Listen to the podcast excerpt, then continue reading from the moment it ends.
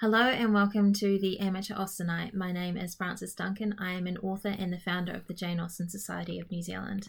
Today we are going to be discussing chapter 29 of Pride and Prejudice by Jane Austen, and my very special guest again today is my sister Paula. I'm even very special You're today. very special because last time you said you weren't special, so I'm saying you're very special today. That is excellent. So in chapter 29, the Hunsford party has dinner at Rosings. That is basically the whole chapter. And it is one of the funniest chapters so of the funny. book. But I think that unless you spend a lot of time actually stopping and thinking about what's happening, it could seem as if it's a chapter of nothingness. When you look at the book as a whole, you know, the whole thing is about Lizzie and her sisters finding husbands and remaining having good reputations. Um, this chapter really doesn't add to any of that. It does talk about their family situation though, and how the way that they were raised is perhaps a little bit unorthodox for the time. True, so we do learn a little bit more about who they are and how they operate as a family. I Yeah. think um, one of the themes of this chapter is education of women, which is one of the themes that I think is coming through in this whole book. And it's really highlighted by, in this one, the the girls are all being out and they've got no no, no governess. And I think Lady Catherine is right to be shocked by this. Oh, absolutely. For those times, it was shocking. But when you look at um, Mrs. Bennet and what she wants to happen, she wants to get these daughters married, come hell or high water. Um, and, and that's what her focus is. But you'd think they need to be at least slightly educated to be marriageable. Well, she does slightly educate them. Um, Elizabeth talks about how, um, you know, anything they wanted, they could, they could learn about. they could have masters enough who attended to you. Without a governess, you must have been neglected. Compared with some families, I believe we were, but such of us as wished to learn never wanted the means. We were always encouraged to read and had all the masters that were necessary. Those who chose to be idle certainly might. Oh, and I wonder who that could possibly be. Hmm, or maybe two of them, actually. Yes. Yeah, so it's interesting that Mary is so learned, particularly in um, the religious sense, uh, when she hasn't really had anybody to push her in that direction. Because you can't imagine that her father would have pushed her towards that, and her mother definitely wouldn't have. Yet she seems to um, have read a lot of relig- religious tracts of the time. She has, and she's very, so she's got that self direction that a lot of people lack. Yeah, it's almost as if she's, you know, the complete opposite, the foil to Lydia as such, who you, you can't imagine her sitting down and reading anything voluntarily. It makes you wonder. Well, actually, Lydia has to be able to read because she writes letters, so she has to be able to read, and she writes a reasonable letter, so she must be able to read reasonably well. But when her father, you know, blames himself for what's happened, it's not only about letting her go, but also the fact that, you know, they didn't have a governess or they didn't have a focus on education in their household. Um, that woman, the women in the household weren't expected to learn things just for the sake of learning. So you can see why he does blame himself. But that's getting a bit ahead of ourselves. Um, one of the things that um, when I was reading this with the Jane Austen Society of New Zealand that came up was that did Charlotte marry a man like her father? They both focus on manners and address. They look up to richer people and they care a lot about rank, and they both say embarrassing things. And in this chapter, you can see them mirroring each other. Mr. Collins will say and do something, and then Sir William will follow him. Yeah, especially when they're eating the food. It's such a parroting situation. It's so funny. Yeah, so you can see why Charlotte was far more willing to marry Mr. Collins than Elizabeth was. Well, because she knew what he was like and she knew she could manage him because she probably had years of managing her father. Exactly. Yeah. I find it telling that at the beginning of the dinner, as they're arriving at the house, and Maria and Sir William are filled with trepidation about going to the house, and Elizabeth, you can almost imagine her checking herself. Yeah, am I okay? Yeah, I can deal with these um these people who have lots of money. That doesn't really bother me, and that tells us quite a lot about her character, and it matches with the fact that she doesn't really want to marry for money, um, that's not what the focus of her life is. It says, the mere stateliness of money and rank she thought she could witness without trepidation. I like that word trepidation. Yeah. There's really good descriptions of Maria being nervous. Such formidable accounts of her ladyship quite frightened Maria Lucas. She looked forward to her introduction at Rosings with as much apprehension as her father had done to his presentation at St James's, and when they're there, she was frightened almost out of her senses, sat on the edge of her chair, not knowing which way to look. Which makes me wonder about Maria. Is she out or is she not? Because it says um, that she's little used to company. So I wonder if Charlotte's only just got married. So she may have come out on her sister's marriage. I was wondering the same thing. Yeah, so she's just at the cusp of, of that actually coming out into society.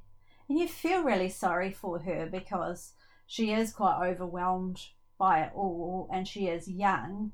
And of course, she only has her father there to look up to as to how to act. And he's quite overwhelmed by it all as well. It's not like he's able to show her another way of being or just make her feel better about what's happening. And he should be comforting her rather than being overwhelmed himself. Well, you'd hope so as a parental figure in her life. Yeah. There's funny little bits about Mr. Collins that he knew not how to admire enough the um the invitation that was given to them and then he took his seat at the bottom of the table by her ladyship's desire and looked as if he felt that life could furnish nothing greater. Oh, I loved that. Just that image you can see in your head of him with his the biggest smile on his face. So excited about sitting at the end of the table that that compliment was paid to him. Uh, and obviously, it's not the first time that it's happened. And that's why he just loves Lady Catherine so much. She is, and this word appears twice in this chapter. She is impertinent. Her impertinence. Elizabeth felt all the impertinence of her questions, and then later, um, Elizabeth suspected herself to be the first creature who had ever dared to trifle with so much dignified impertinence. Oh, that's one of the, the best parts of the chapter when um, Elizabeth actually doesn't tell her the answer that Lady Catherine de Bourgh's looking for because she asks about her age.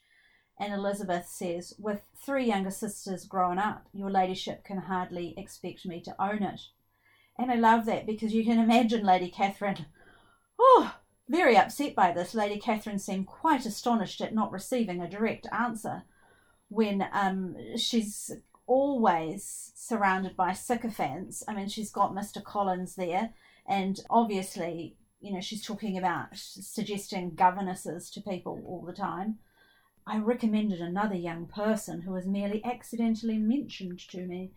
You know, so she's obviously always the person looked up to, and everyone's always bowing and scraping to her. So for um, Elizabeth to speak to her like that is so funny. And Austen goes on Elizabeth suspected herself to be the first creature who had ever dared to trifle with so much dignified impertinence. And she is even telling Charlotte how to run her household. Nothing was beneath this great lady's attention which could furnish her with an occasion of dictating to others. But my question is how does she know these things? Or is she giving ridiculous advice? I couldn't quite figure that out. Because um, she could be giving ridiculous advice because being in a lofty position, she might not know actually how to run a household on less income. But I found it interesting that Jane Austen doesn't actually comment on whether her advice is ridiculous or useful because she somewhere she talks about animals even and instructed her as to the care of her cows and her poultry. And I thought, well, how does she know? You know, does she actually listen at some stage to people who do know something and take that on board and then give that advice out to others? Or is she just saying ridiculous things? Maybe by not saying it, saying anything, Jane Austen's making us think, well, it must be ridiculous advice because how would she know? But why would she not comment on the ridiculous advice? Yeah, I wondered. If it is ridiculous, because surely she would. And Elizabeth doesn't seem to think that her advice is ridiculous. She just thinks that it's very intrusive. Yeah, and Elizabeth's not the kind of character to hold back. You'd expect her to say that the advice wasn't useful. I mean, she even tries to dictate what the weather's going to be like the next day. Oh, yeah, isn't that beautiful? Yes. I love the description of the card games um, that the table that Lizzie has sat at, the table was superlatively stupid. Yeah, and I when I read that, I went, "Oh, does she mean they're being thick?" And then I was like, "Oh no, she's actually meaning they're quiet. All they're doing is just talking about the game, and obviously not talking about it well." It's quite sad, really, that of an evening that's all they have to do. Even with guests, you just play cards. It's a bit like sitting around and watching television. In those days, I guess they had very little in w- with which to um, occupy themselves. Um, and at the end of the chapter, Elizabeth um, is called on by Mr. Collins to say nice things, and her commendation, though costing her some trouble, was by no means satisfying to Mr. Collins, and he was very soon obliged to take her ladyship's praise into his own hands. I love the idea of that, of him going, Yes, but what about this?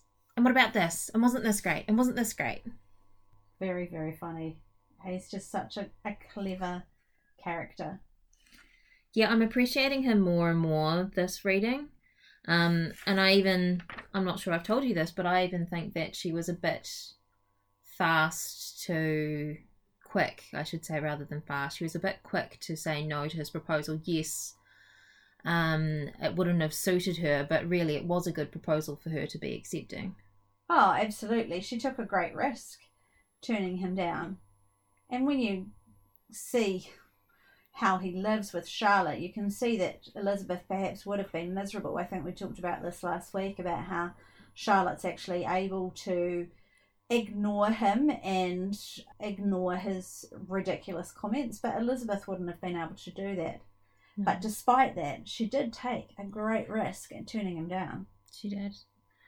Because even as he says, you know, she might not ever have someone propose to her again and all she has is, is a thousand pounds. Yeah, mean, and it's not even like she has done a lot of learning herself to go and be a competent governess for another family. That seems slightly depressing a note to end on. Do you have anything else you want to add about this chapter? it is a slightly depressing note to end on, really, isn't it? But it, it's it's a really funny chapter. I do um, enjoy this chapter. I, I think it's very clever, seeing into the life of Mr. Collins and Charlotte, but also the life of Lady Catherine de Bourgh and her daughter, um, and how Lady Catherine definitely runs the household down to the minute detail. I think in a lot of ways she is being a genuinely good neighbour. She invites them to dinner twice a week, and she lets them. She invites them to take a carriage home. That's actually nice. Oh, absolutely, and she's used to being in charge. She's used to people listening to her she's been brought up in this society thinking that if you have money, then you are in charge. Money and rank. Yeah, she's got rank. Yeah, absolutely. So she's just living out the life of that she's always lived, the life that she was born to. Elizabeth finds some resemblance to Mr. Darcy in her, which I find really interesting. Yes. Yeah. Because it's actually, I think it's hard to find a resemblance between aunt and nephew or niece. Unless they're quite young. Because when you're an adult, somehow you don't seem to be similar. But when you see someone growing up, you're like, oh, they look like the uncle. Oh, now they look like their grandfather. But when someone's an adult, you don't seem to see those resemblances the same.